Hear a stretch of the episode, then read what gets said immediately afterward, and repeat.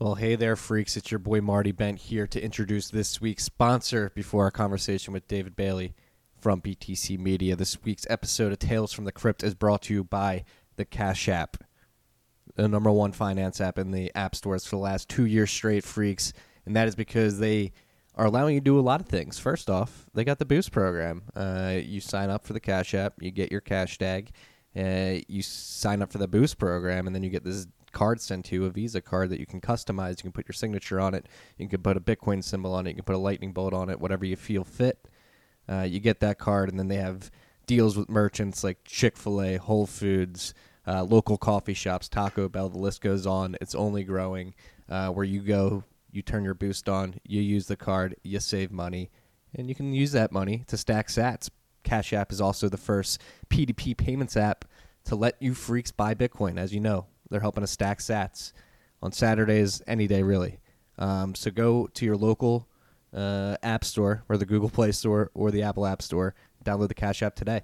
Hope you uh, enjoy this conversation with David Bailey, a man who's been very mysterious to me. We hopped into uh, a lot of uh, a lot of talk about the early days of Bitcoin, um, the people who have uh, come and gone uh, as as figureheads in the Bitcoin space, and and how they are treated these days, and and looking forward to the Bitcoin uh, 2019 conference in San Francisco in a few weeks. Um, so if you freaks are looking to go to that, use the code RHR uh, for for some discounted tickets, and then uh, yeah, check out the website, smash that subscribe button, share the podcast, rate, review, trying to blow this thing up.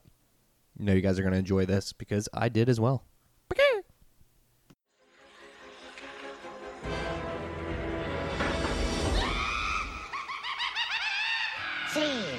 From the Crypt. What is up, freaks? Welcome back to Tales from the Crypt. It's your boy Marty Bent coming to you from the dopest hotel room I've ever been in in my life. We're in Midtown Manhattan. Uh, this is truly decadent and incredible. I'm sitting down with a very special guest, somebody who I was just explaining to. I've heard a lot of rumblings through the grapevine throughout the years, but I've never really met or um, got good information on. So I'm very excited for this conversation. I'd like to introduce you freaks to the founder of BTC Media. Uh, you probably know them if you've been reading Bitcoin Magazine over the years.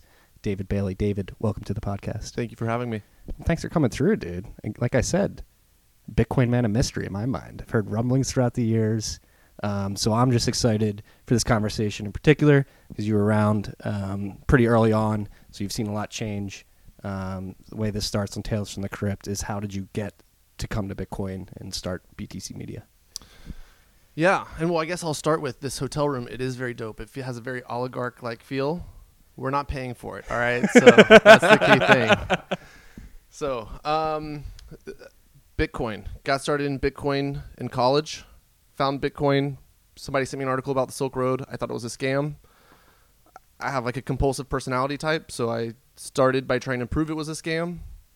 Whole list of reasons why it can never work, one by one, cross them off. Get to the point I don't know why it can't work. I buy my first bitcoins. What were, So, 2012, just under ten dollars. what were those reasons that you were looking to check off the list?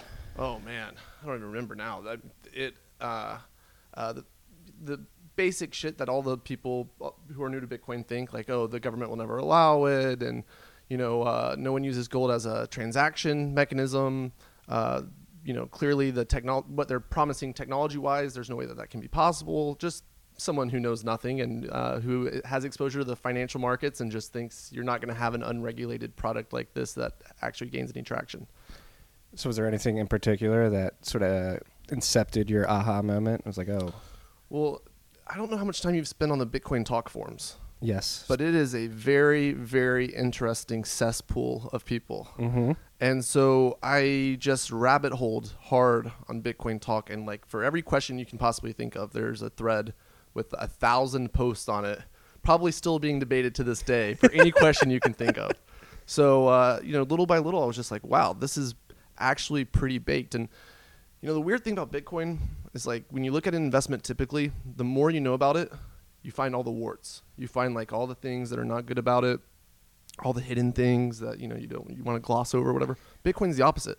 You see all the warts to start with. And it's only like once you start digging into it, you see the, the inner beauty, which I guess that sounds cheesy, but truly it, it gives its worst face first. which is like the opposite of every investment I've ever looked at ever. So, uh, uh, you know, as you kind of look more and more, you just become more fall more in love, I guess.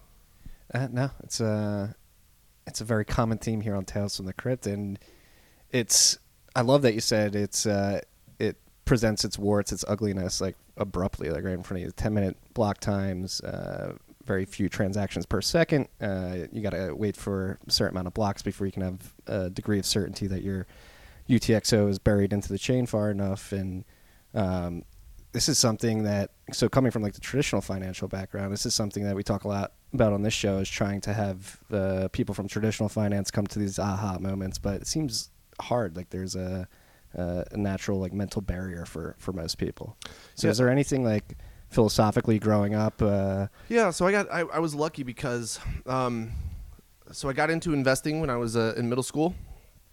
I started with seven thousand dollars in the stock market, turned it into two hundred and fifty thousand dollars while I was in high school. boss Yeah, felt like a badass.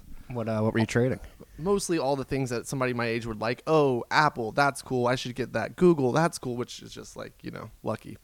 But uh, it was a good time to be buying stocks. And then the financial crisis came, and I lost a fortune. Like of my 250k, I don't even want to tell you what percentage of it I lost, but it was very bad. It was winter, winter pricing, and I had bought a lot of banks.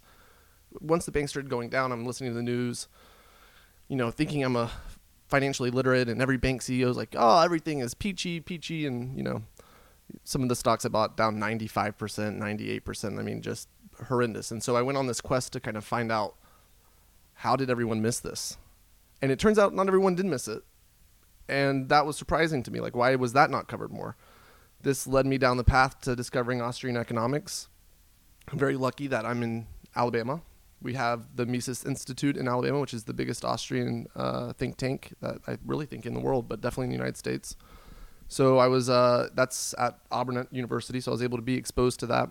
And then at the same time, uh, my current CTO and I were running a nonprofit that did microlending. I don't know if you know much about microfinance, but um, basically writing financial products to people who are unbanked. And so we were doing that in the Black Belt of Alabama, which is the poorest part of the United States. And so we just happened to be in this like right place, right time of, you know, understanding how shitty the financial system is for most people, understanding how broken financial markets were generally, then also at the same time discovering radical free market economics, like radical. And it's like all of those things were infusing right at the right moment. And then my friend sends me an article. Have you seen this Bitcoin thing?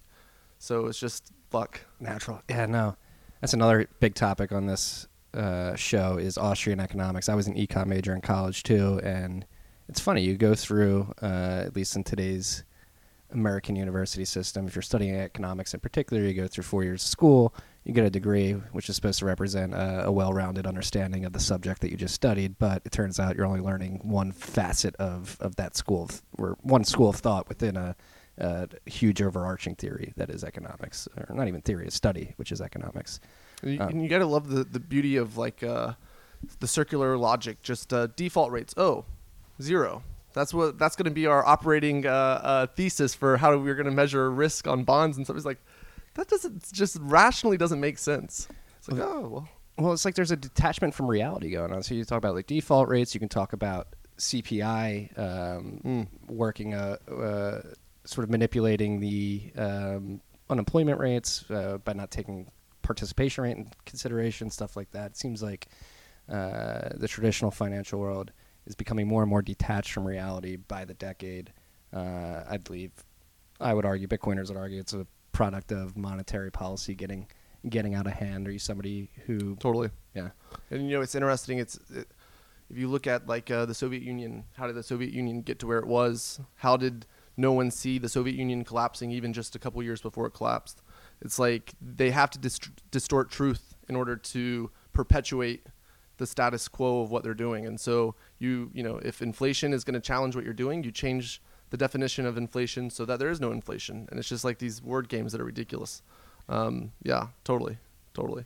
It's something uh, we've got a couple guests in in the room right now, but something the guest to my left, Dwayne and I were talking about at lunch um, earlier today was uh, what were we? What the hell was I just about to go now? We um.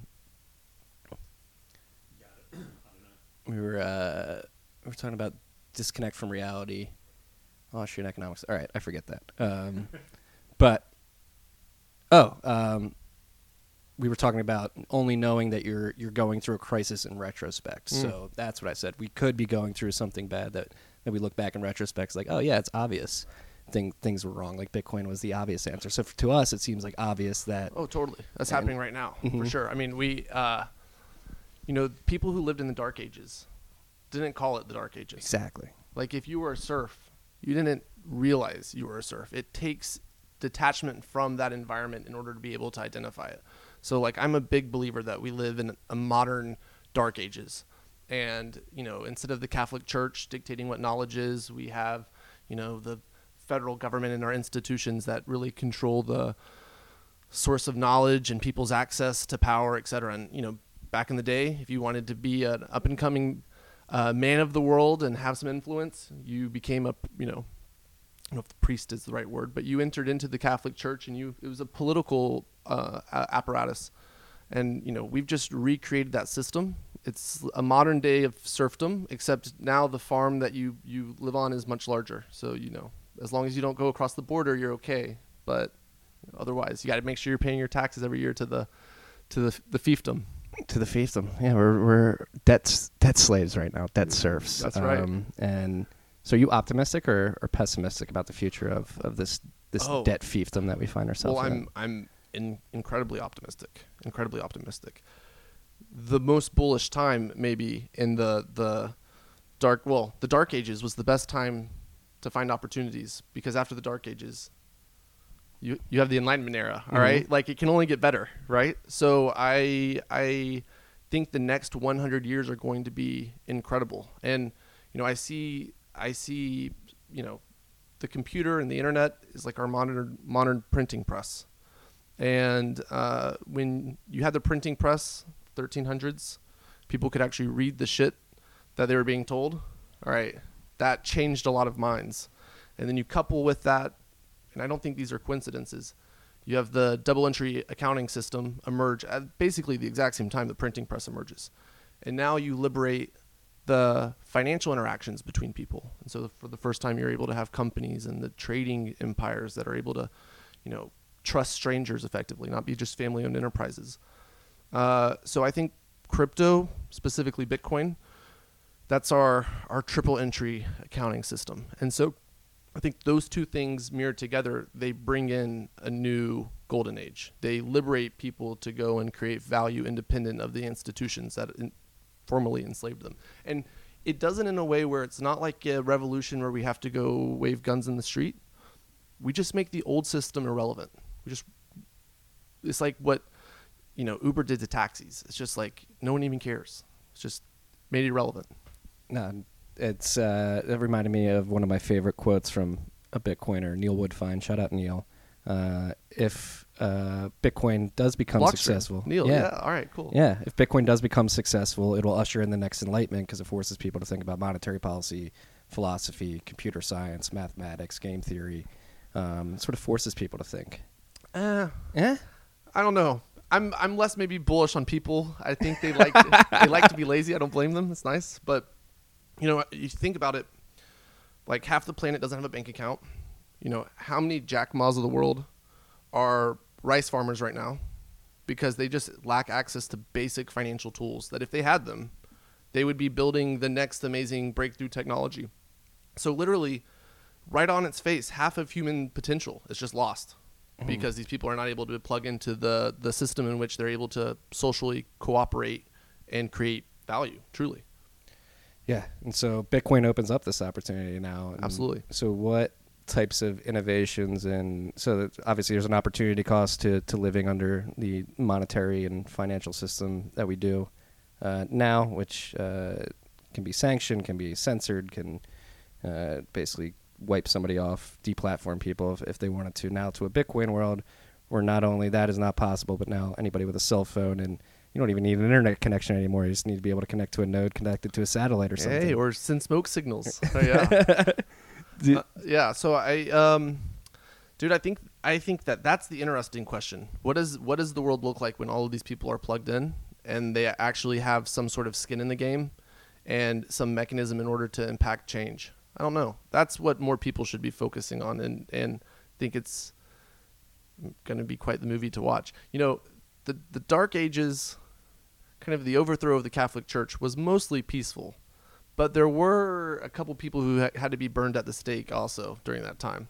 So uh, uh, I think if you give a lot of people knowledge and power to take care of their own economic freedom, th- there's going to be a little bit of drama. a Period of drama. tumult, if yeah, you will. Yeah. No, that's uh, this is going like straight into like the sovereign individual theory. Like they talk about the 500 year super cycles, and the last inflection point was the printing press that destroyed the church. And as you've been describing, Mm. the inflection point that we've been born into is the internet and Bitcoin coupled together. And it's crazy being born in that inflection point, right? Like in that in We're that so lucky. We're I mean it's like incredible that we have like a front row seat and not just a front row seat like we, we're getting to direct the movie too, which is just I mean dude, so special. So special. so special, but it's scary too, right? It's just like rip your face off pace of change. It's scary for a lot of people. It feels like society is like trying to grasp the hold on to, to how fast things are changing. Yeah. Yeah, I mean, you know, so I look at kind of like three different points in history and I'm sure you could go back further in this, but you have the emergence of writing. At the same time, you have the emergence of uh, basically the single entry accounting system and a form of money, and like society is born. And then fast forward to the printing press and to the double entry accounting system, and we go from like feudal society to where we are today. And it's like, you know, just think about how big of a change that has been. Like, I mean, it's un- if you if you gathered all of the the artisans together at the time and you said, imagine what the GDP of the world will be in the year 2100. They couldn't even fathom one building, one cell phone that sits in someone's pocket was beyond the total aggregate compre- comprehension of all people. And so it's just like, wow.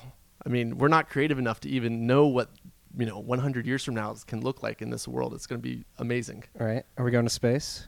Absolutely. You know, I, I think it's be really cool, quite poetic, if if Bitcoin becomes the mechanism by which uh, we finance uh, uh, space exploration in the same way that when we had the double entry accounting system, shortly thereafter we have the first stock uh, uh, issuance, first uh, joint stock companies, and then we have the first stock market just like 100 years later. And that financed uh, ship exploration, and that's how the Dutch went from a tiny little rock to literally like running the world. And then they basically took over England with, you know, uh, William of Orange going over, marrying into the family. So it's like, uh, uh, that was like a new technology that enabled like the discovery of a new world.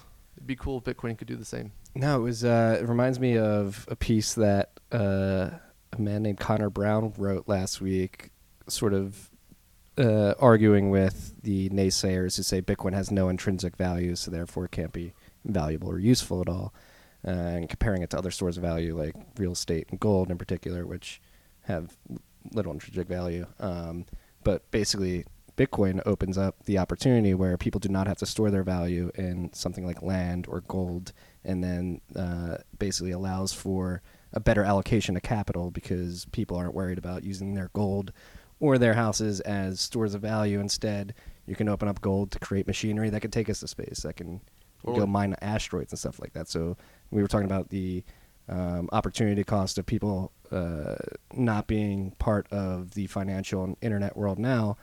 That's just one aspect of it. Like think about like uh, another aspect is opening up capital to be allocated in a different way, which leads for probably more efficient, better investments in the long run. Totally, totally. You know, it's uh, you know, we just humans in general suffer from such a lack of creativity. And you know, you talk to any economist or any person who comes from the powers that be, and all they see is um, projection of the status quo and things getting worse. So it's like, you know, any day now there's going to be population decline. You know, any day now we're going to have just rapid, you know, rampant stagnation, etc. It's like, you know, I think the population is going to explode. Like, start putting people in space, give them the mechanism to to to create value, make money. Like, we're going to have a hundred trillion people in a hundred years from now. Like, and it's going to be, you know, a whole new set of people saying this is this is the end. We're going to not have any more growth, but dude. I mean, I think just the continuation of what we've seen for the past ten thousand years is probably the same thing that we're going to see going forward for the next ten thousand years. Yeah, we're pretty adaptable as a species, aren't we? Unbelievably so. Unbelievably so. Yeah, it's um, again going back to like the pace of change, seeing how, like like you were saying, there's naysayers who are like doom and gloom, like oh the world's gonna end, the world's gonna end, and uh, technology has changed drastically throughout my parents' lifetime. Like they remember the world without the internet, and obviously now with the internet, and it was a big meme when the internet first came out and the iPhones came out. I was like ah, the parents parents aren't going to be able to use this technology. Lo and behold, my mom's using an iPhone, texting, using Snapchat, all that stuff. But even more importantly, I look at my three year old nephew who can barely uh, read, but he knows how to uh, open his mom's iPhone, find pictures of himself, find videos. Like it's just the world is becoming more uh, sort of innately uh, digital for for a new generation. If you could go back 40 years and tell people we'd have three year olds running supercomputers 40 years later, people would be like, you, you're, you need to go to the crazy house. right? Bullshit. Yeah, I, I, uh, I- I think the future is unbelievably bright. And I, you know, one of the cool things about Bitcoin that I've always thought was super promising, and we really haven't seen that much of it. I actually wish this would come back into the narrative in a big way, but it's machine to machine transactions. Machine payable web, baby. Yeah. And so like what happens when you know machines are able to start growing and building the economy around us and then human activity is really just a minority subset of all economic activity. I mean, Yeah. that's a world that no one's really spending much time thinking about, but that's going to happen for sure. That's a that's a heavy thought. Most That's a- most economic activity not coming from humans, right? Yeah. Well, it's probably kind of already like that in some senses. I know. You know, what's interesting about uh, uh, money is like I feel like people uh, they ascribe the wrong purpose to money. Like money is a tool to enable social coordination. That's all it is in a decentralized way. So all of us think that we're free agents, like roaming around, but we all suffer from the same in, innate wants, desires, uh, greed, etc. And so we have things that are prices that are purely a construct of people's demand for certain goods, etc. And they tell people what to go do. So hey, if I can do something cheaper than the price that's presented, I can go do it and make money, and I can satisfy all the wants that I have. And so there's like this invisible hand that's instructing people what to go do, and they think they're in control of themselves, but their greed is driving them to go do what they do. It's like, uh, uh, uh, you know, already so much of what people do is outside of their control. It doesn't really scare me that much that uh, if machines are doing activity, it's outside of you know human control, so to Right. speak. You talked about like tapping into greed. Bitcoin's incentive system is a perfect vehicle to tap into human greed, Totally. and it's it's beautiful to see how perfect it is. Like the the incentive uh, between the stakeholders of users, miners, developers, full node operators, whatever it may be. But we found over the first decade of this technology that it is able to have like an emergent, distributed sort of consensus and basically growth strategy where it's like, hey, everybody's looking out for their best interests, everybody's being as greedy as possible, and that's just the what makes Bitcoin work. So I can get pretty far out there on some stuff. Let's So, go. You know, Let's go. But like, uh, uh, people wonder like how like how did inorganic matter become organic matter? And I feel like uh, uh, what we're watching right now is like the analog world moving to the digital world, and we're watching this this formation of this new organism. And you ask yourself, like, you know, how do all of these individual cells in your body somehow coordinate together to express a sing- singular thought? Like, when where does that consciousness ar- arise from? And it's like, all right, well, when you look at the price of any good, you have millions and millions of individual actors that are all completely independent of each other, but they're all operating by the same rules of the system, so to speak. And then they express this one distinct price. That's just this message that's then broadcast to all the different people who can see that price, have access to that price. It's like maybe that's how how consciousness forms. Like maybe that's how all of our individual cells uh, somehow come together in this ecosystem of your body and and express one human unit. You know, I don't know. I think it's uh, uh, I think there's a lot of parallels. There's a lot of parallels. There is. It's one of my favorite. Uh, one of my favorite f- parallels is what is it when the group of birds is flying together? A murmur? A murmur? Is it the murmur? A flock? Fly, well, when, it, when they're flying together, but they turn in unison uh, very Mm. quickly. I think it's a murmur. When it's Mm. a, a bunch of like swallows, or, or not even swallows, but a bunch of blackbirds flying, it is a murmur. But that is like what Bitcoin is. Just it's sort of people reacting in the moment with each other uh, because they're forced to sort of act as one unit to make sure that everybody's in consensus at any given point in time. Um, so yeah, no, I think uh, I like to look at nature for something like so like murmurs, like beehives, like another sort of like natural uh, hive mind, if you will, pun intended for Totally. bees. Um, and Bitcoin sort of helping humans coordinate in that way because right now you're saying the price is the mechanism that sort of signals to the market how everybody's valuing everything, but the the pricing mechanism of the money that we use is is centrally coordinated and is not it- natural it at all. It distorts. It gives all the wrong signals to everyone, so people go do the wrong things. Mhm. So what we need is an uh, uh, uh, an unbiased form of value, so that everyone's using the same yardstick to determine what is the best practical, valuable use of their time. And if we had that, people would be immensely more productive. I mean, um, uh, uh, people wouldn't be toiling. Uh, uh, I mean, this is something that's crazy. There's a billion people on the planet that make less than a dollar a day. There's two billion people on the on the planet that make less than two dollars a day. All right. Uh, I think it's 80% of the population of the planet makes less than $10 a day. $10 a day. You're telling me that 6 billion, 5 billion people on this planet can't figure out how to do something that's more productive than $10 a day. And we got assholes on the city of New York doing nothing, making $50 a day. All right. It's just, eh, that's insanity. It's insanity. And it's not like those people are any different in terms of their intelligence or their ability or their smartness. This is completely a circumstance of where they were born, you know, what what shit into the stick they got. But, you know, it doesn't have to always be that way. I think that's what that's what Bitcoin enables. It's a, a system without any privilege where the person in middle of nowhere has the same economic capacity to create value as the person in, you know, downtown San Francisco. And, you know, people are greedy. They're going to create value if they can. They everyone wants a better life. There's no one who doesn't like dream of of a better future, you know. No, I think people uh, in that eighty percent that you described making less than ten dollars a day are probably more motivated and more driven than anybody too. right? Absolutely. Absolutely. It's just giving them like that's one of my favorite uh, TED talks of all time is the the uh, the guy who drops like a, a computer in the middle of India in some poor village, and literally anybody who wanted to come up and use a computer could use it. What you found is like the six to ten year olds taught themselves English and quantum physics like within like three weeks. Dope. Cool. So that's just, but that's just one information, one example of information being basically opened to a population where it was never open before, and they were was talking about again six to twelve year olds were able to teach themselves a language and then a science within like a couple months because they were just so thirsty for for knowledge. totally. Yeah. Um, so is this is a lot of this what drives what you guys are doing at BTC Media? Why did you start BTC Media? Is this to So we started BTC Media by accident. Okay. All right. So uh, basically, got into Bitcoin.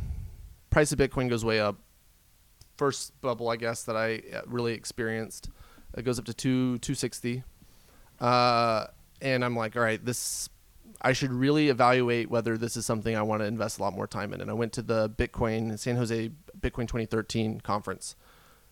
The dopest, coolest thing to this day I've ever been a part of really the most one of the most special moments I've ever seen. Just the immense amount of of uh, mm, everyone having this shared recognition that like what is about to happen is a really big deal, and like we have to be the ones to build it. And like everyone is like you know you walk into the room at like 2 a.m. in the hotel lobby, and there's like 15 different groups of people huddled up in like three or four people and they're like conspiring together and it's just the coolest it was the coolest thing but I, I went to this event and there's you know um, google engineers and apple engineers and adobe engineers and they're all pretending that they're sick or they're all making up excuses why they're not at work because they don't want their boss to know that they're they've snuck out to go to a bitcoin conference because at this time bitcoin's still not really a kosher thing to talk about. And you know they're all talking about what they're spending their weekends on building and look at this cool nifty thing. And it's like all right you got $400000 engineers who are sneaking away from work to go to this conference because they're that excited about it. And they're spending their precious time on the weekends building for it for free. And there's like a thousand of them here at this one conference it's like all right this uh, this is happening. And so I decided uh, I needed to go all in on Bitcoin, and uh, I applied to be employee number one at Coinbase. Got turned down. So I was like, well, fuck this. Happy or mad about that? Yeah. Uh, well, uh, ret- well, I don't know. Olaf did pretty well. I think Olaf got the, the title of uh, employee number one. But uh, no, uh, so I just decided I'm just going to do my own thing. And um, I didn't really know what to do. But at this point in time, if you told someone that you were in Bitcoin, there was like 10 questions that every single person would ask. Well, what's Bitcoin? What, how does it work? Why does it have value? Why would I want to use that? What's Bitcoin mining? How do I store it? Where can I spend it? Like the same the same questions, and it was so annoying. You like you wanted to start lying to people, but not really because you secretly want to evangelize it, you know. So, so we just made a magazine. We thought it was going to be a one-time thing called Why Bitcoin that just went through and answered in the best possible way each of these questions. So if someone asks you, you can just be like, "Here's a magazine, leave me alone." And uh, we got some great people to write articles for it, and uh, it was really successful by accident. And so um, we like we got to do a second one, and then that became a third one, and then a fourth one, and then before we knew it, we were buying out the only other print publication, which was a total shit show called Bitcoin Magazine, and then um, before we knew it, we were rolling up other media companies, and then you know, we just kind of accidentally went from, hey, I'm going to do one print publication so people will stop asking me questions to a portfolio of media companies all focused on, on Bitcoin and, and blockchain. So did you uh, pick up Bitcoin magazine from Vitalik? hmm So that he could go do this wacky, crazy thing called Ethereum that we never thought was going to work. And uh, I'm not sure if it works yet. yeah, no, it's a very good point. But uh, you know, I, it did teach me a lesson that I'm not as smart as I think I am because everybody was like, "Hey, you got to invest this 15 cents. You got to invest this 30 cents." No, no, it's not- it's 90 cents. You got to get in. You got to get in. No, I'm not gonna do it. It's ten dollars. You got to get in. No, I'm not gonna do it. Then you know, three years later, it's thirteen hundred dollars. I'm like, I'm a fucking idiot. All right. Anyone in this industry who tells you that they know everything is full of shit. They don't know. They don't know because this is just history unfolding in front of us. You can be informed, and you can have good principles that drive that that drive you, but how this all shakes out, who knows? Right, and it's crazy because Bitcoin is like an expanding universe that reveals itself to us every day. Like you're testing out the limits of the system Totally. every day and uh, sort of figuring out how we can work within that. And it's funny to see. That's why I'm excited to talk to you. How Bitcoin was marketed for a lot of the first decade, and how brushing out with some of the limitations of the network sort of uh, really, uh, really showed that some of those narratives and some of like the fast, easy, uh, basically zero conf payment uh, structure was was the way Bitcoin was going to scale. Obviously, that's a turn. We're talking about the machine payable web. I'm interested to see if you think Lightning sort of enables that that vision more innately because you're talking to somebody who owned a 21 computer and uh, was was a part of the machine payable web for a while. Um, but yeah, like so that's how you know Andrew. yeah, that. Well, I know Andrew. I met Andrew in New York. Uh, talking about Andrew DeSantis. I met him at Consensus here, but like two or three years ago. Ah, I, uh, we it. we had uh, chatted on Twitter and decided to uh, to meet up with him to talk talk Bitcoin. He actually, yeah, that's where that's where I first heard your name was out of his mouth. Oh. He said you got to find this man David Bailey. He's a boss. hey Andrew, if you're hearing this podcast, shout out to you. Long time, long time no see. Um, Because he was at Bitcoin Magazine too, right? He was. He was. So, uh, you know, we uh, we were, I guess at this point in time, like maybe four people, and then uh, uh, our current CTO Tyler and Andrew uh, were at school still, and they started this this. The Apple banned all Bitcoin wallets from the App Store, and so they created this like uh, workaround where you could get Bitcoin wallets on your iPhone. I think they were calling it the Bit Store. That's the one thing about Bitcoin. No one knows how to fucking name anything. Everything's bit or block or so. It's like names are getting a lot better now than they used to back then. Yeah. You know. Um, but uh, uh, and they got some money to get this going. Went up to Toronto, burned all the money. Came back. They're like, "Yo, we're out of money. Get, can we post up here for a little while?" It's like, "Yes, welcome to my to my uh, uh, web." All right. I didn't know really shit about technology, and both these guys were really good. So we they, they were very instrumental in us getting uh, things rolling. And then, um, you know, as as businesses grow up, things change. Uh, so I Tyler's still here. Andrew went on to uh, 21, uh, did some stuff with Balaji.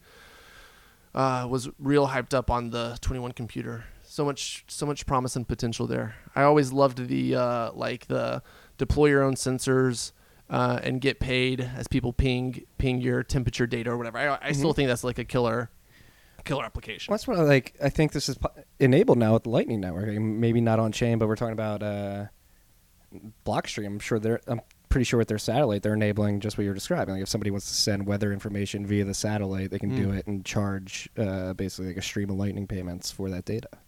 Um, Cool. And so, I guess yeah, it's like going back to how the narrative has changed. Like, Mm, yeah, sorry. E- this is a winding conversation. Yeah, so Yeah, this yeah, is Tales yeah. from the Crypt. There's no structure at all. Um, I'm starting to understand where the name comes from. All right. So Yeah. cool. All right. see, see, it's not Tales from the Crypto because I didn't want to be as Yeah. as uh, obvious as you were just describing. Yeah. And Marty's bent is just Marty's bent because I don't want to have like an avert like this is the daily Bitcoin newsletter. but um, Thank you. no, but like so, and you're saying like you you wish Bitcoin was almost like more like it was in the the early days where people were more Mm. creative and so how has the scene changed as more more people come? I mean, it's inevitable if we think Bitcoin's going to become successful, more people are going to come, but is it are, are the newcomers sort of encroaching on the original vision in your mind? So, you know, this is where this is where I get in trouble saying things, and this is why I don't have a, a public p- profile. But you know, we um, we so because we uh, had a media company, we had to get advertising dollars. Uh, we had to have advertisers, all right. And this is a point in time where everyone's broke, so there's very few people who can advertise, and so literally I spent a year traveling around the world, going to meetups in Buenos Aires and Tel Aviv and Berlin and, and Hong Kong, etc., meeting all these different Bitcoin scenes. And so, you know, we met and interfaced with a lot of Bitcoin companies, probably more companies than any other organization out there in the crypto landscape. And so, like, uh, I knew Jihan from Bitmain when it was four people, and they had one guy who spoke really bad English, selling miners uh, uh, from like a little foldable table about how they're going to bring mining back to the home, and they were going to bring down the corrupt titans that were Butterfly Labs at the time and uh, KNC Miner, and like uh, I knew Eric Voorhees when Eric was running. Uh, uh, what's the dice game? Uh, Satoshi, Satoshi Dice. Dice, yeah. Satoshi Dice. And He made uh, like a bandit on that deal. Mm, well, the story may be more complicated than Okay, it, okay. appears on the surface, but the uh, uh, you know, and and like I I remember, dude. I mean, just like all of these different communities, there were these different leaders that had kind of brought Bitcoin to, to that location, and it was amazing how even if you lived in Argentina or China or the United States, if you discovered Bitcoin, you were almost of this like meta society, like this like shared principles group, and like you got along perfectly. I mean, it was just like every conversation you had was like completely organic. Friendships developed. It was super cool. And so I know kind of the the the impetus and thesis and mindset that a lot of people who have ended up building successful businesses and then today are either hated or loved. We remember what it was like like in their very very early days. And these guys are hardcore bitcoiners. I mean they love bitcoin. And you know it's uh, a little bit distressing to see someone who uh, jihan i think is like for i'll use jihan as an example here but this applies to i mean literally 50 plus entrepreneurs at least in the space. Jihan uh, is like 29 years old i believe. Um, you know, translates the Bitcoin white paper when he is, uh, I guess, 23 or 22. Uh, launches a mining company to take on the corrupt mining companies that existed at the time because they were like almost every one of them was a scam. Builds a company of 4,000 people. I mean, it's unbelievable. In one year, does billions, billions in revenue. I, if they were in America, they'd be on the Fortune 500 and then you go on a crypto Twitter and it's like, yeah, fuck that guy. What has he ever done for Bitcoin? And it's like literally uh, everything. He's dedicated his life to it. Uh, and so it's like you know, um, Well, I'm one of those haters. I've said it many times on this podcast. Not a hater. I I do agree that Bitmain we would not be as far along as we are, particularly with ASIC uh, ASIC chips, as we are without Bitmain. But I I've said that Bitmain is the the Icarus story of early crypto, where where they flew a little too close to the sun, uh, thought their shit didn't stink, and and sort of got uh, sort of got reprimanded by Mother Bitcoin, who. Uh, yeah, no, they were the David versus Goliath, Mhm. and then they beat Goliath, unbelievably so, and then became Goliath. And then a new David shows up and beats Goliath, and it's like, yeah, fuck Goliath, you know. But it's just a cycle. It's just a cycle, and you know, it's like, um, you know, with retrospect, everything seems so clear. But in the moment, in the time when everything's being made up, kind of for the first time, people don't know. They don't know what's right and wrong. They don't know what the what how things are going to shake out. So they just kind of uh, uh, go with what feels right, I guess. That uh, no, it goes back to what we were saying earlier. Like Bitcoin is an expanding universe that's revealing itself to us, and I think, I mean, basically what we're beating around the bush here is the fork wars, and uh, some people thought the Bitcoin universe was expanding and revealing information in a certain way, and decided big blocks was the way, and really stuck their flag in on that, and the market showed that. I mean, I would argue the market showed that probably isn't the best way to go forward, and like you said, they're on the wrong side of the debate now at this point. and it's like, but with that being said, like I would love. I think of Roger in particular because I feel bad for Roger. You look at Roger these days, and he looks he looks beaten, downtrodden, like I mean, that was Bitcoin Jesus. right. I mean, he was going around the world evangelizing. he, he put every.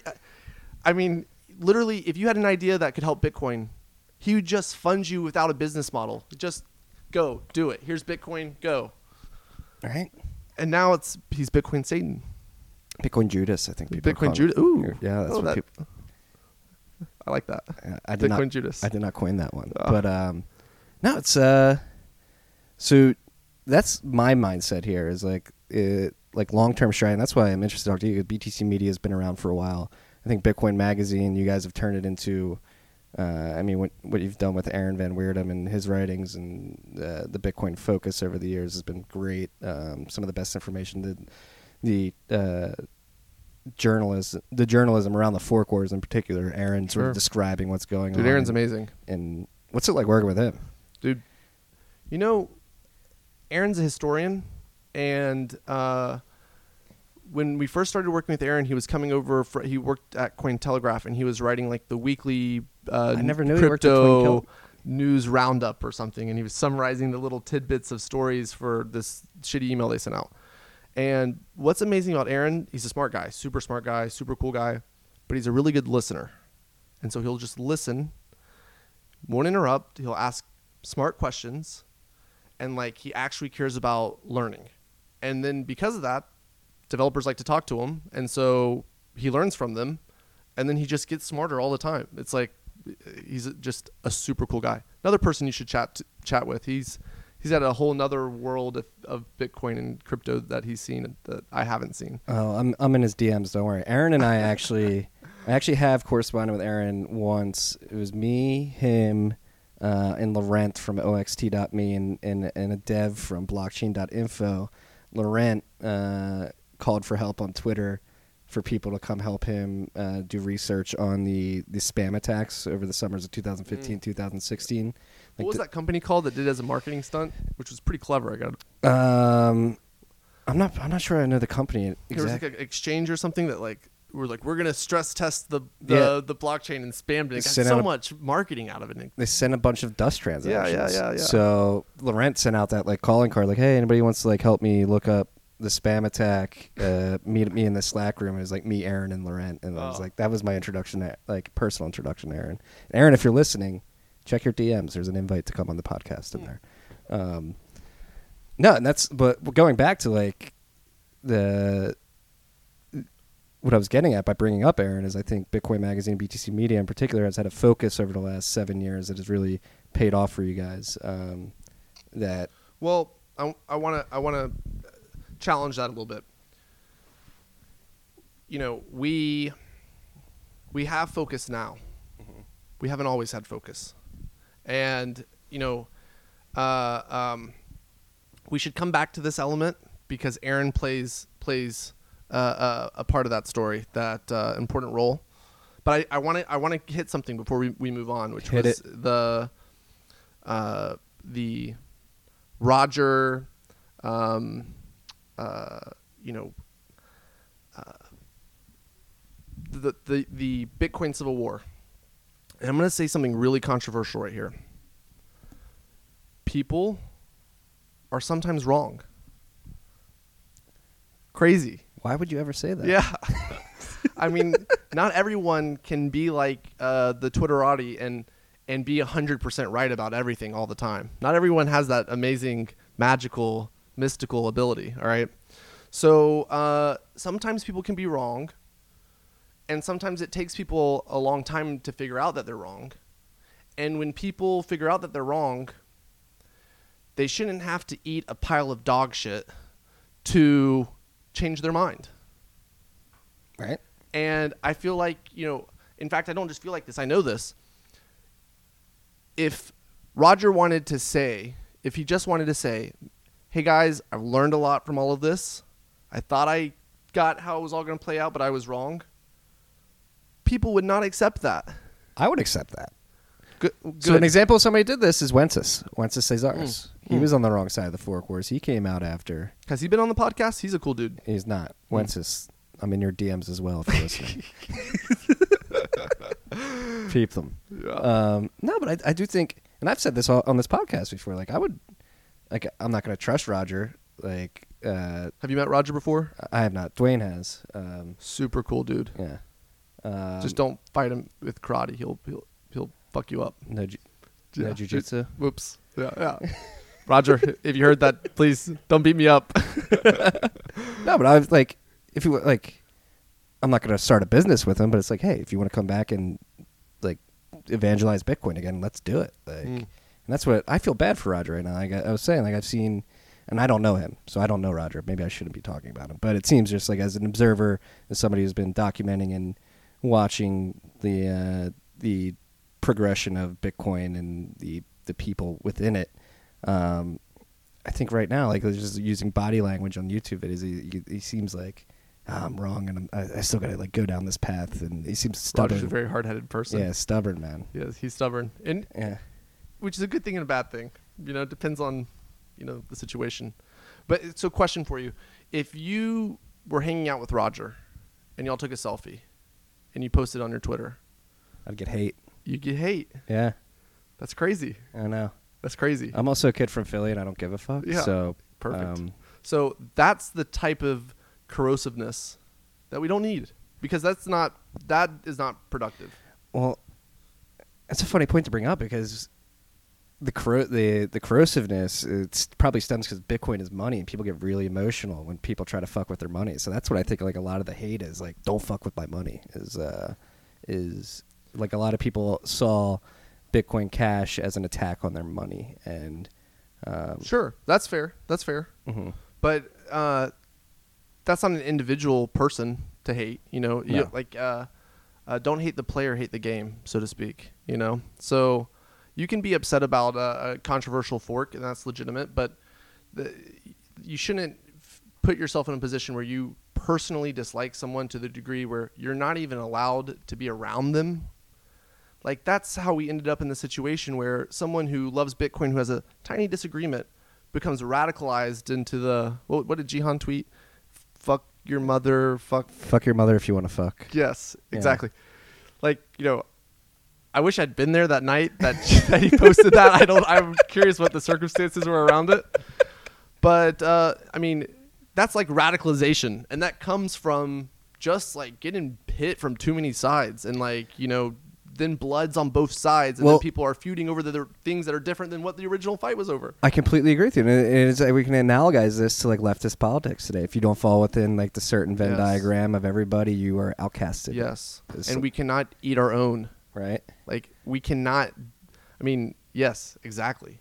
And it's like there's this uh, virtue signaling that goes on in the space, where you know if you are the most righteous, you know, purest Bitcoiner, then you know somehow that that entitles you to Twitter fame, and it's bullshit. I'm probably guilty of this. I'm definitely guilty of this. I've definitely clout chased on Twitter for righteousness, definitely in the past. I thought you were from Philly. That you I am didn't care about this stuff. No, but it's it's you do feel a little pressure. Like, hey, let me uh, let me signal that.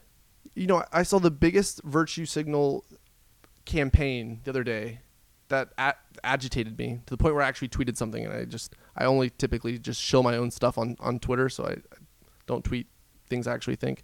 But the uh, uh, this rollback that was so controversial, Mm-hmm.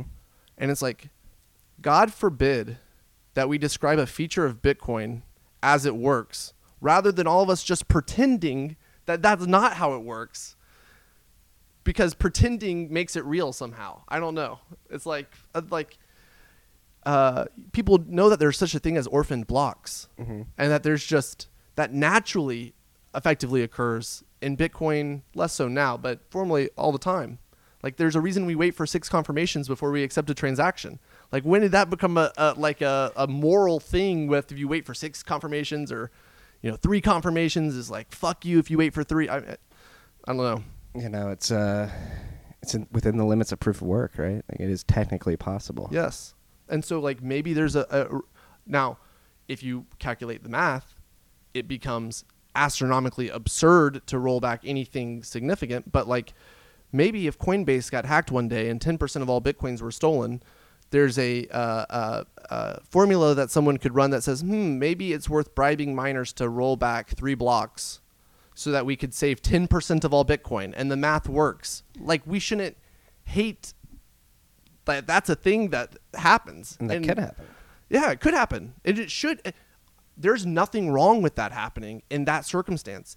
If it's economically viable to do, it should be done. Like if like if there's an attack vector against Bitcoin that can be attacked, people should attack it. Bitcoin doesn't survive because of people's virtue signaling. Like if we required virtue signaling for Bitcoin to, we would not be here today. Bitcoin would be done. So, you know, it's it's just all just all these people on their high horse, and it's like turning all this stuff into moral issues. And it's like, guys, we're building a technology. We're trying to change the world. We don't have to virtue signal about how much we care about decentralization. We're building a decentralized financial system. That should be enough virtue signaling for everyone. right? Just the the, Just the mere participation.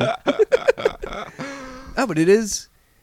Uh, again, like I'm definitely not like not intense apart, but like I am on Twitter, like trying to add to the conversation and stuff, and you you can feel it. Like there is definitely a competition of thought, a thought competition, if you will. But I do want to stress, like we said earlier, we do not want to become like the hardcore radical left here in the states, where you have to agree with eight thousand things, or or you're not within the party lines and you get tossed out. we need to be a positive, forward looking, inspiring community, and we need to ignore dumb ideas.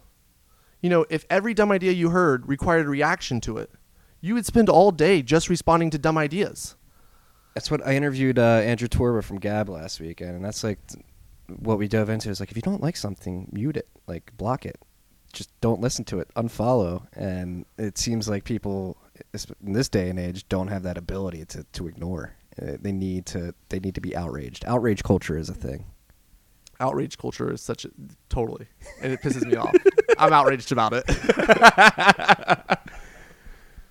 It goes back to this disconnection from reality, right? The virtue signaling has more merit than merit today, right? And, and then then logic and and the truth, right? We live in a world that again is disconnected from reality. The again going back to like the leftist party lines, I would argue that a lot of it it is impossible to fall within all those those sort of baskets, um, and it's it's a virtue signal to basically make sure everybody's feelings are okay. it, it's the, it's an attempt to create a new hierarchy Mhm. that's ranked by uh, uh, the purist uh, as determined by the mob and it's that's not a good spot to be in i'm just saying. That's historically we have a good track record of that being a bad thing to do so. But i'll, I'll get off my soapbox on it but you know i feel like we're one of the few companies that that can say all this with some credibility because we saw a different time when there wasn't this dynamic. And you know crypto twitter wasn't a thing. And uh, uh, you know we saw people for who they were and what they wanted to build and what inspired them. And dude, there are some really cool people out there who have just been completely pushed away from Bitcoin. You know, Eric Voorhees. I don't know if you follow Eric Voorhees or if you read his blog. I think it's called uh, Money and State. Eric Voorhees is a poet. Like he is. He helped. He helped red pill me when I was first getting in, like reading his stuff about it. Um, no, it's like Eric again. is another another character that causes much contention. Uh, Stephen Pair. All right, I'm. I shouldn't be just naming people because if people hear this, they're gonna be like, "Why'd you call me out?" But like Stephen Pair, like, uh, if I had to like name like five people that have, uh, affected my thinking and inspired me to be in the space, Stephen Pair is one of them. He one time told me that the only thing that matters is that you acquire as much Bitcoin as you possibly can right now because it's 121 millionth of everything. And it doesn't matter how much money your business makes, it can't exceed owning a fraction of 121 millionth of everything. And it's like, all right, that's a Bitcoin bull maximalist if you've ever heard one. That's a Chad right there. Yeah. and now it's like, you know, talk to Steven and he's like, yeah, I don't know how I feel about Bitcoin anymore. All these people, they're so angry. And it's like, dude, you just. Mm. Is Bitcoin socially scalable? Is it going to get to a point where too many people are cloud chasing and it just becomes untenable because uh, it's just not socially coordinate like coordinatable? Well, is this that is the thing. Bitcoin doesn't care. Right. So, you know, like uh, everything, it's about separating, you know, signal from noise. Crypto Twitter is just all noise. It's just noise all the time. You know, Bitcoin does not give a fuck what you say on Twitter. Thank Doesn't God. even know that Twitter exists. Yes. Thank God. so, um, anyway, anyway. How can we fix the discourse? What do you think needs to happen? Well, so I guess this is part maybe where we can get into uh, the story I was just mentioning about why Bitcoin Magazine can't say that it's been purely focused on Bitcoin. Um, you know, we uh, uh, as we've seen all of these waves come and go. You know, for a long time, I've considered myself not a Bitcoin maximalist, but a Bitcoin maximizer. All right, which means make as much Bitcoin as you possibly can.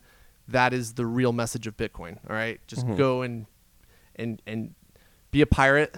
Make as much Bitcoin as you possibly can. So you know we we're opportunists with our business in terms of seeing where the market is, seeing where there's business opportunities, seeing where the market is willing to spend money, and then providing a product or a service that makes us money. I again I want to apologize to everyone who's hearing this that we're a business and we try to make money. I hope everyone's okay with that. Um, and so you know we we have kind of I guess wandered through Token Forest and like been there and wandered back out. and you know, I mean, uh, uh, dude, we have our hands in a lot of stuff. I guess, um, you know, this, we're low key because we don't want people to know all of the things that we're we're involved in or um, connected to necessarily. But like, we own, for example, uh, one third of the biggest ICO platform in the world. Uh, in China before it was shut down by the Chinese government. What was this? Uh, this was in 2017 that it was shut down, Mm-hmm. uh, and it was called ICO Age. It's the most profitable business I've ever seen in my entire life. It was what a great business! What a great business! But the um, uh, and like you know we, you know this this suite is paid for. Well, maybe I shouldn't say who is paid for, but the uh, in the room beside us are several of the Ethereum co-founders. All right, like um, we've been there, we've seen all this stuff, we've been a part of the genesis of a lot of this stuff, and you know we're open-minded people who are saying like if you can build something cool on blockchain, or if there's a permissioned blockchain application that someone makes that works and like creates value, like show it to us and like we'd love to see it because, um, you know, God Godspeed so to speak but um, after a certain amount of time goes by and you don't see it, you start becoming uh, a little disillusioned. And then, you know, when crypto winter comes, which it always comes, uh, it forces you to look at what your priorities are, both personally, professionally, as a business, etc. And so, you know, there was a point in time like last year in 20 in 2017, God, 2017 was such a good year. 2018 where we we hit basically 90 90 employees. Uh, we were spread out across I don't know 10 businesses. Maybe it's more or less than that, I don't know. Um, some of them were blockchain focused, some of them were token focused. You know, and and when winter came and business is hard, you know, business requires focus to be successful. And so like, you know, when things are everything's going up, it's very easy to paper over all of your problems by just throwing money at it, which is the worst thing you can do. But it's the easiest thing in the mm-hmm. moment. And then when things are going bad, not only are is everything going bad all at once, but things that could be salvageable become not salvageable because you have no attention or time to give it. Which a real business, you hunker down and you give it the time and attention, and then you survive. And you know, being successful in Bitcoin is all about surviving winters. Like that's just survival is the name of the game, and it's just hard to like if we say this a lot now at the office, but if everything's a priority, then nothing's a priority. So, uh, uh, you know, we there was a period in time where we were doing a lot of stuff and outside of Bitcoin, and about I guess eight months ago, what it's May right now, so maybe nine ten months ago, we were like, this is not fun. We're not having fun. We're we're losing a ton of money every month. Uh, we are dealing with fire after fire after fire. We have half of our time being diverted to projects that we really have no confidence that they're anything more than a science experiment. It's like, why? Why are we doing that? And Aaron Van Wirdum came and, and sat down with me and was like, uh, uh, David, I know you're excited about all of these things that we're doing, but I think you're missing the biggest kind of gap in the market, which is no one's focused on Bitcoin, like BTC. And I think that if uh, we shifted and changed our business, that there's actually a big market segment out there for us to go and pursue. And so it's like, you know, that opportunity kind of snuck out of nowhere because when we got started, everyone was Bitcoin. And then just everyone became Bitcoin and then some. And then slowly over time, you became, you know, the minority of your content was Bitcoin because there's so much noise being created at all these different places. And then before you know it, like Bitcoin's like the minority thing that you're talking. And it wasn't an intentional decision; it just like organically evolved. And so we looked at that and we're like, you know what?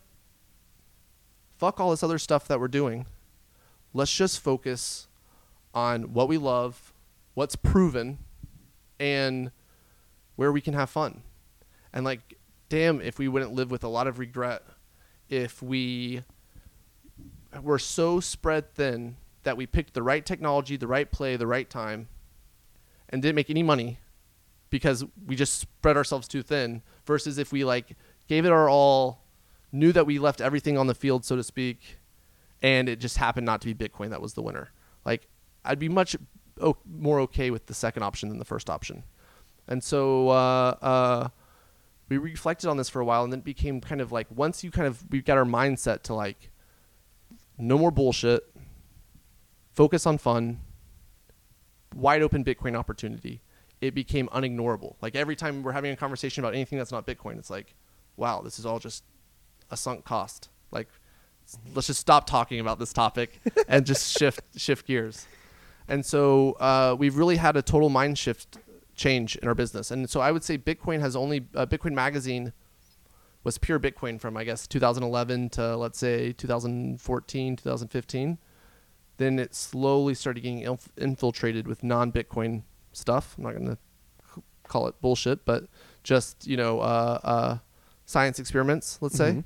and then uh, uh, about six months ago we it, only bitcoin again like completely focused on bitcoin across the entire business but especially at bitcoin magazine and um, uh, god it's been so much better Has it? so much better What's what's changed mostly?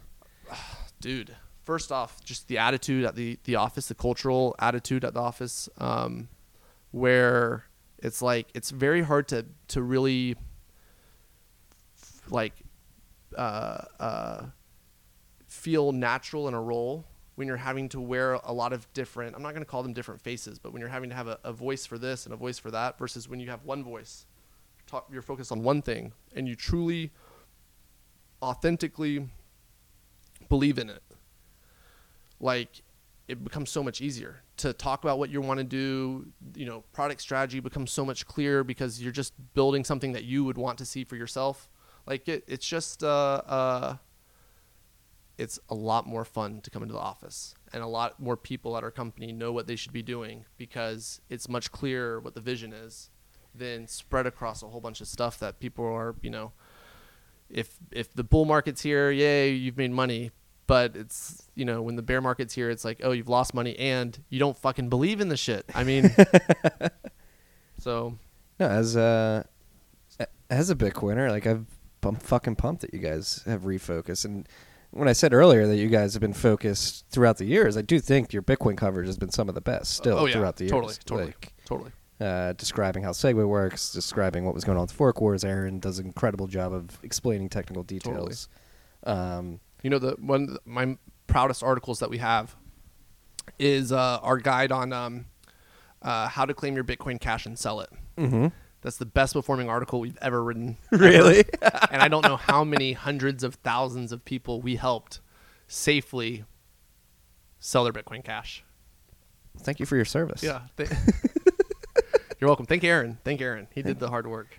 No, but it's uh, it's something because we are talking about like old heads in the space. You're looking at Coinbase now; they're spinning out basically a, a shitcoin casino. They're doing custody. They're doing staking. They seem like a company in my mind that's spreading themselves too thin, and um, it might be hurting them in the long run. Uh, Every company in the space has to learn the lesson that we learned, or they will they will learn it eventually at a higher cost. Like, uh, uh, it's not a unique story to us. It's not a unique story to us. And you know, uh, uh, whenever you you say shitcoin casino, you know, whenever you look at a shitcoin casino, you should always just ask yourself if you're trying to determine if someone is helping or hurting Bitcoin, what do they count their profits in? And if at the end of the day they're counting how much Bitcoin they have, they're helping Bitcoin. mhm.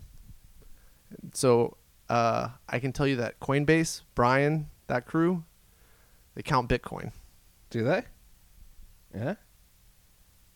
Dude, the the I can tell you they're not counting it in USDC or whatever it is. I figured that I, I, I see them trending more towards like Ethereum. Like I thought, um, Dude, trying to make Toshi. most of the Ethereum co-founders count their profits in Bitcoin. Right. I, I mean, it's the the gosh, shoot, maybe maybe this is will get me in trouble. The the I like trouble. uh uh you know, it's Bitcoin maximization. It's the mother. Yeah, we're maximizing Bitcoin, but it is. It, it proves that everything's priced in Bitcoin. Like it all comes back to Bitcoin at the end of the day. And but I also do think like the uh, the altcoins and the the shitcoin casinos, if you will, do provide almost like a an aurora of security because it confuses the authorities and uh, people who could sort of choke choke Bitcoin if it was standing by itself and was very obvious that that was going to uh, take on the world financial system. Whereas now you have thousands of coins where it's like, oh, maybe it could be another one. Maybe we shouldn't worry about it yet. Yeah. It provides like a little bit of cover. And we should thank all those ICOs marketing budgets for bringing so many people to crypto. All right. Because they'll come to Bitcoin eventually. They'll find it eventually. Right? Bitcoin it has a natural gravity. Like you will use Bitcoin. Every person hearing this podcast, if they're not already using it, will eventually use it. You don't have a choice. Like uh, it will force you. Do you think it's inevitable? Oh, absolutely, absolutely. Why is that? Because the world needs something like Bitcoin, and I have yet to see one person uh, propose a way to actually improve over the Bitcoin mechanisms. And like, if you go on, there's actually a great Bitcoin talk thread about this. Like, the the places in which you can innovate around Bitcoin, the distribution of of the tokens, or uh, the ah, I don't remember all the different the different vectors. There's only a few- there's only a couple that you can you can tweak around, and uh, uh, no one has come up with anything yet that's better. Yeah, you try to make block times faster, more TPS. Like it's all vanity metrics. Yeah, it looks better on paper, but then you go and you look at the amount of hash power needed to get an equal amount of security that six bo- Bitcoin confirmations has, and nobody's even close. Like Ethereum's second, but it's still you need five x the time uh, to get the same uh, confirmation that your your transaction is buried in the blockchain. Totally. And uh, There's no free lunch. no, and it's uh it's been fun going on this ride. It's been fun being a pirate, like you described earlier. I like that. I I want to refer to myself as a pirate more. I think I'm going to start doing that freak. So I'm Marty the pirate now. Um, There's a pirate code. All right, so there's still there's still some rules of the sea, but you know, you commandeer ships when it makes sense, and you make people walk the plank when it makes sense.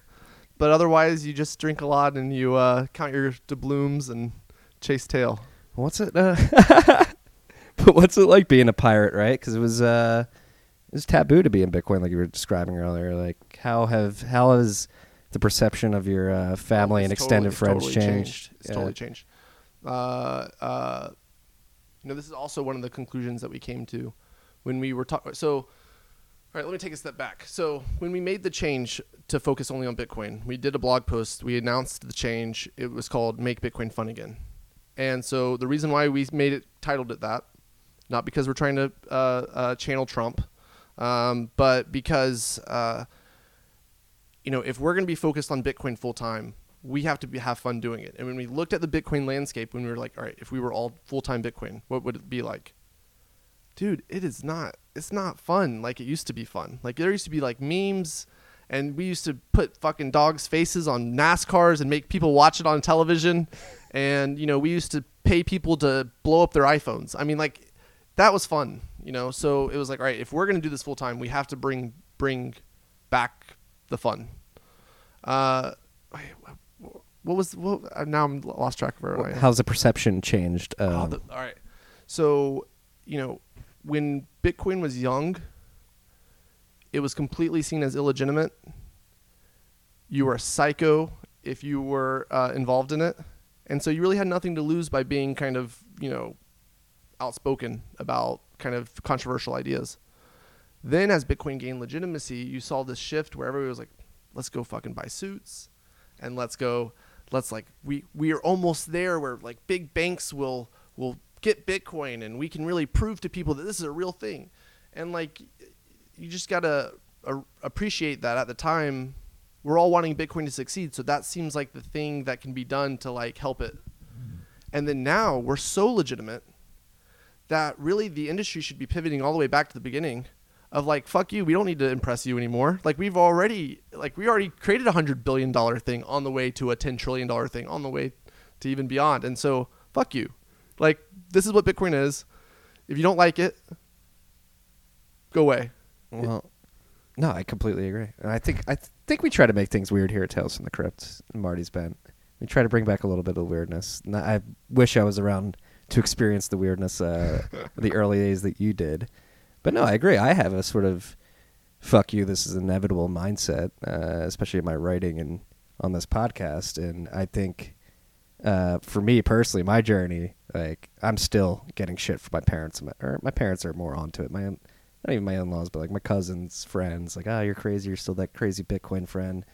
Uh, but I'm like, yeah, yeah, you guys are gonna be. I'm gonna be laughing at you in a few years. Not laughing at you, but you're gonna be. my mom who's 60 years old well she's not 60 she's 35 35 years old uh, she runs our back office now at our company she Boss. she she saw this she was like uh, this is crazy first time she saw me get paid by a customer in sweden and the transaction cleared zero fee and the cash was then deposited in our bank account she's like holy shit this works this is way better than credit cards and so yeah, dude, it's like uh, people think they'll never. It's like what you were saying earlier with iPhones. People are like, "Oh, old people will never get uh, smartphones," and then it turns out they want to communicate with people. They figure it out.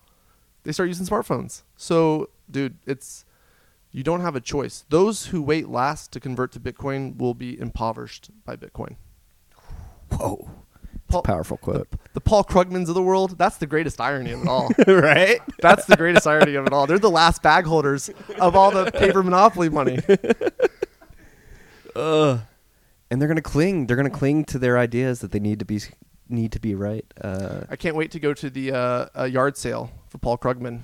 G- go pick, rummage through all his like prized possessions. Be like, ah, I'll pay you a satoshi for that. I'll give you Satoshi for that. Yeah. I'll yeah. give you a hundred sapo- satoshis for your Nobel Prize. Uh, What's the smelt value of this? yeah. Yeah. oh man. Uh. Uh. So yeah, I think it's an inevitability. It's just like uh, it's just time playing out, and that's all it is. Like and and you know, it's water running down a mountain. So we you know we give ourselves too much credit when we say like, oh, we're building this thing because it's like, all right, the water's gonna make it down to the bottom of the mountain, regardless of whatever you do. But we are channeling the path of the water as it flows down. So Mhm. that's that's still cool. That's still cool. no, it is, and it's cool to be a part of because it's completely emergent, right? Like we were talking about, like Bitcoin, the system of node operators and uh, miners and d- devs is emergent, like physically working on the system and making it work as a technical project. But then beyond that, it's like the people like the Bitcoin magazines, uh, Tales from the Crypt, just pop up out of nowhere. Like we need this thing to succeed, and they need us, like to talk about it, Totally. to spread the word. Totally. And- I mean the the you know Bitcoin is is as inevitable as the internet is. They're one and the same. They're like the same they're it's the digitization of all things. And so like uh you know when people like I still hear there's only I guess a small list of things that people think will break Bitcoin. One of them is like if there's a critical flaw found in Bitcoin and somehow we're able to just mint a whole bunch of Bitcoins, that's the death of Bitcoin. No, it's not. Like that's like saying if the internet there was a flaw in the internet, the internet went down for two weeks, that the internet's gone forever. We're never gonna use it again. Yeah, it's like no, we depend upon it. Like we need it in human society to move on. We have to have it, and so we're gonna figure out what broke. We'll fix it. We'll redeploy it, and it'll work again. Same with Bitcoin. That's the beauty of Bitcoin too. It uh, amends itself every ten minutes, so you can have it uh, right up to the moment that it fucked up and go back to That's that. right. That's right. you know, uh, uh, and I will. I, uh, I guess to to to kind of go back to what we were talking about a little while ago. One thing I didn't mention about the uh, the Civil War that happened. Dude, we're constantly learning new things. I mean, like I'm constantly being impressed by Bitcoin, seeing things I never saw um, saw beforehand, and uh, you know, I feel like we learned something from that Civil War, and we should spend time to reflect on what did we learn, so that people can say, okay, we fought this battle, we learned this lesson, and we don't have to fight the same battle again to learn the same lesson in the future. Like we should like record these lessons somewhere so that you know we can memorialize them. I don't know. Well, the recorded on Bitcoin Magazine. Uh, That's right. the path to That's right. That's right. you know the uh, uh, I think like what we learned from that is that Bitcoin on layer one, its principles cannot change, and that forks don't fly. And so like that's what we learned. I don't think we learned. There's other lessons that people think we learned. I don't think we necessarily learned them. But like forks are no good. Doesn't matter if you like big blocks. Doesn't matter what your opinion is about it. Bitcoin doesn't care about your opinion. Forks won't work. So you have to deal with the system as it is, and then you have to figure out to, how to work with those pieces to create the thing that you ultimately want to create.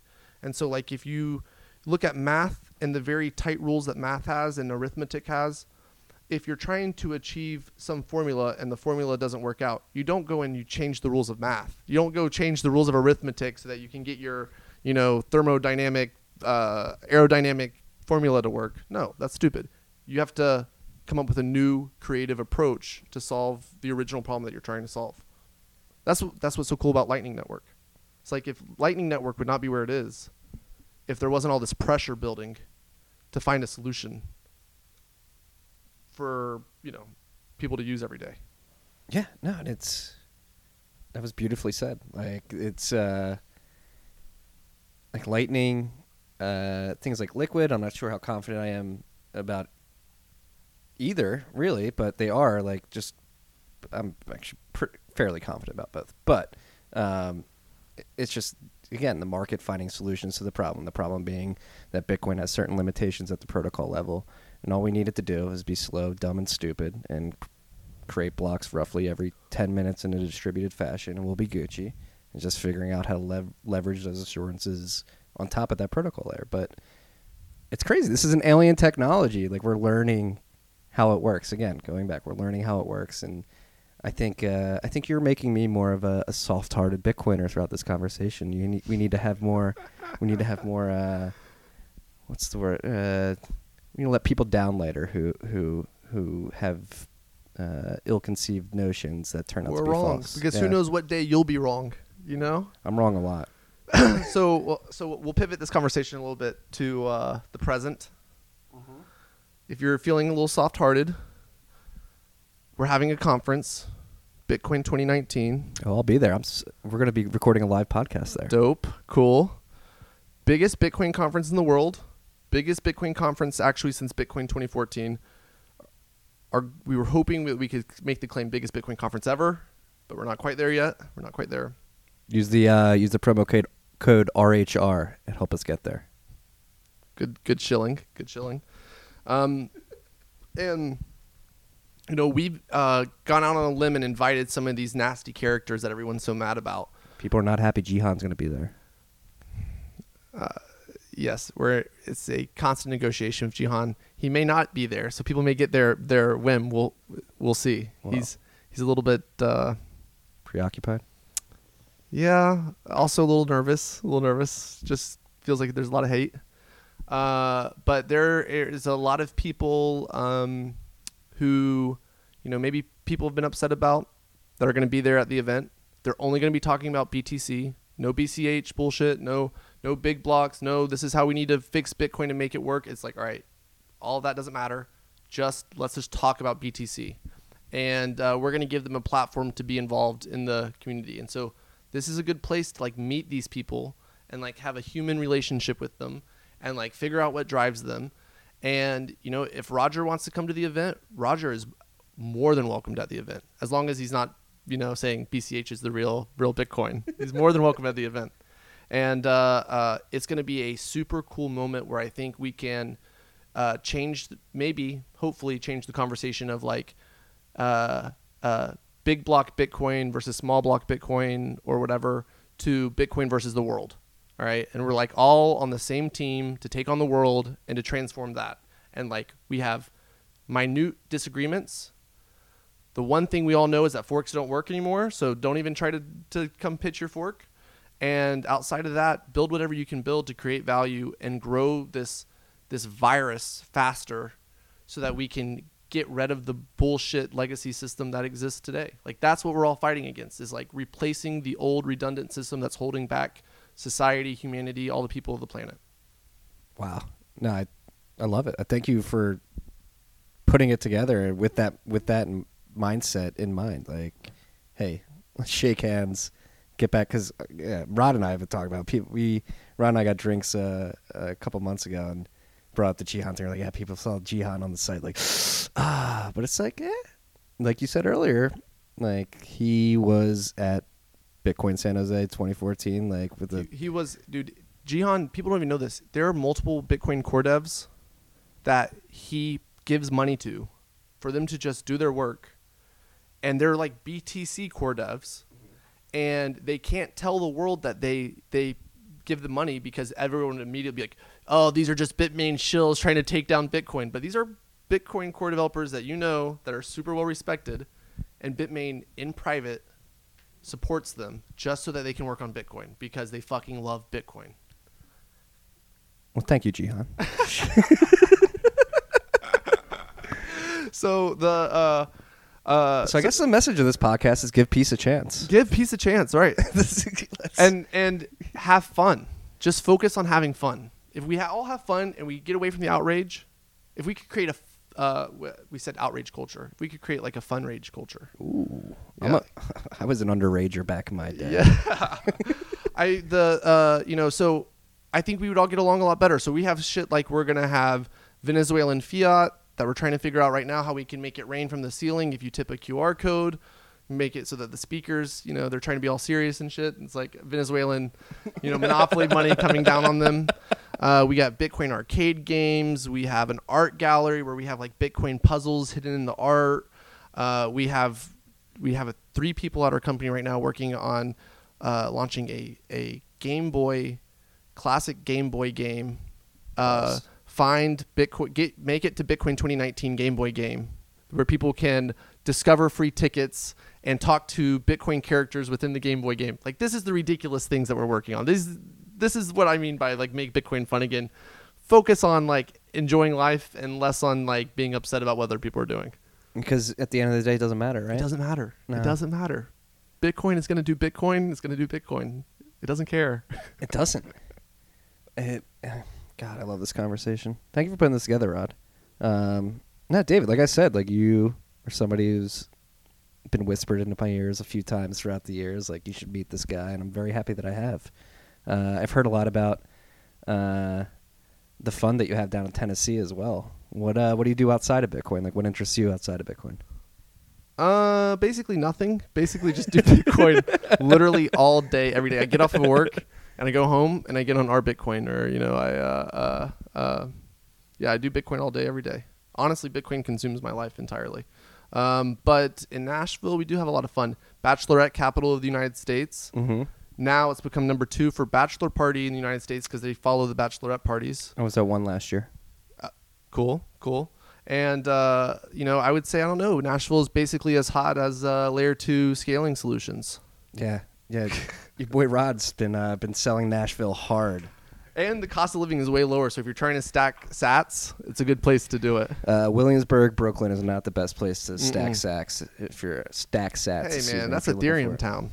Oh, believe me, I'm in the belly of the beast. Belly of the beast. it's uh, hey, Joe, another guy who who who counts it in Bitcoin. they all do.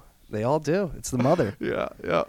It's, Uh, the, it's the reserve currency of crypto. It's the- so It's the reserve currency of the other projects. Um, well, I don't want to take up too much of your time, Davis. oh been, man, this is good. It's been incredible I'm pretty buzzed after uh, I don't know how much of this whiskey we've drank, but it's drank the whole bottle. Wow. Between the four of us, All we finished the right, yeah, bottle. nice. Are nice. you uh, you a big whiskey guy?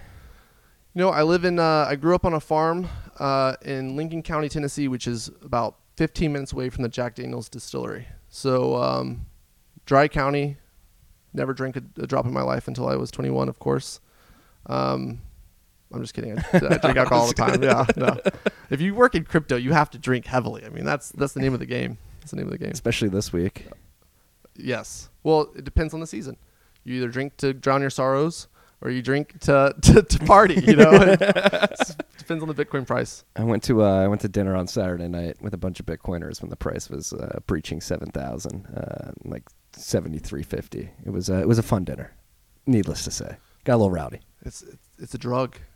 You just can't escape It it. is It's the like you worst said. There's a addiction you can gravity to it. There's a virus. Like it is a mind virus. Like why why has it infected us so bad? Like is it is it because it's, it's, a so black obvious? hole of all value. Just sucks all things into it, and it ha- it won't stop. Are we crazy? You know, I, you know, if it wasn't that the fact that Bitcoin was a hundred billion dollar project, I'd say yes. But the price tells me we're not crazy. Mm-hmm. or otherwise it wouldn't have gotten to where it's gotten. it's the rest of the world that's fucking crazy, and they're just now figuring it out. Right? But I, I have to pinch myself every once in a while. Like, are you fucking crazy, Marty? Well, I've come to the conclusion that one Bitcoin is one twenty one millionth of all the energy in the universe. and if that's not crazy, I don't know what is. Oh, are we going down the Dyson I- sphere I'm conversation the, I'm right the, now? Uh, the ultimate Bitcoin bull. I'm I'm I'm. I'll. I, what time is it? How much? How long have we talked on this? We're an hour and a half in right now. All right, so I'm gonna leave. I'm gonna leave on this note. All right. So, if you told someone that in 1994 that there's this thing being built called the internet, and that one day it will exceed the amount of information ever created in human history, including every handwritten letter, every fax, every telegram, every piece of art, every book ever published, that it would exceed the the aggregate information of all of those things. People would think you're fucking crazy. Now the internet creates that much information every second. Every second. The value of Bitcoin you know, people want to prescribe, oh, if it reaches the size of equities or the size of derivatives or if it hits this size or this size. That's as stupid as fucking saying that that fucking the value of, of email is the value of the US postal system. like Bitcoin will create more value in a second 30 years from now than the aggregate amount of value that's been created thus far in human history to this date. Like this thing is a fucking black hole and it's to get fucking crazy. It's just the very very very beginning of it right now. I think I gotta go buy more Bitcoin. David, I can't thank you enough for. yeah, thank you for having me. no, well, you're you have you have me in your your your room, so thank you for having me. This has been a pleasant conversation. I'm very very happy to have met the man that I've I've heard whispers about throughout the years. Cool. Roll Tide. Peace and love, freaks.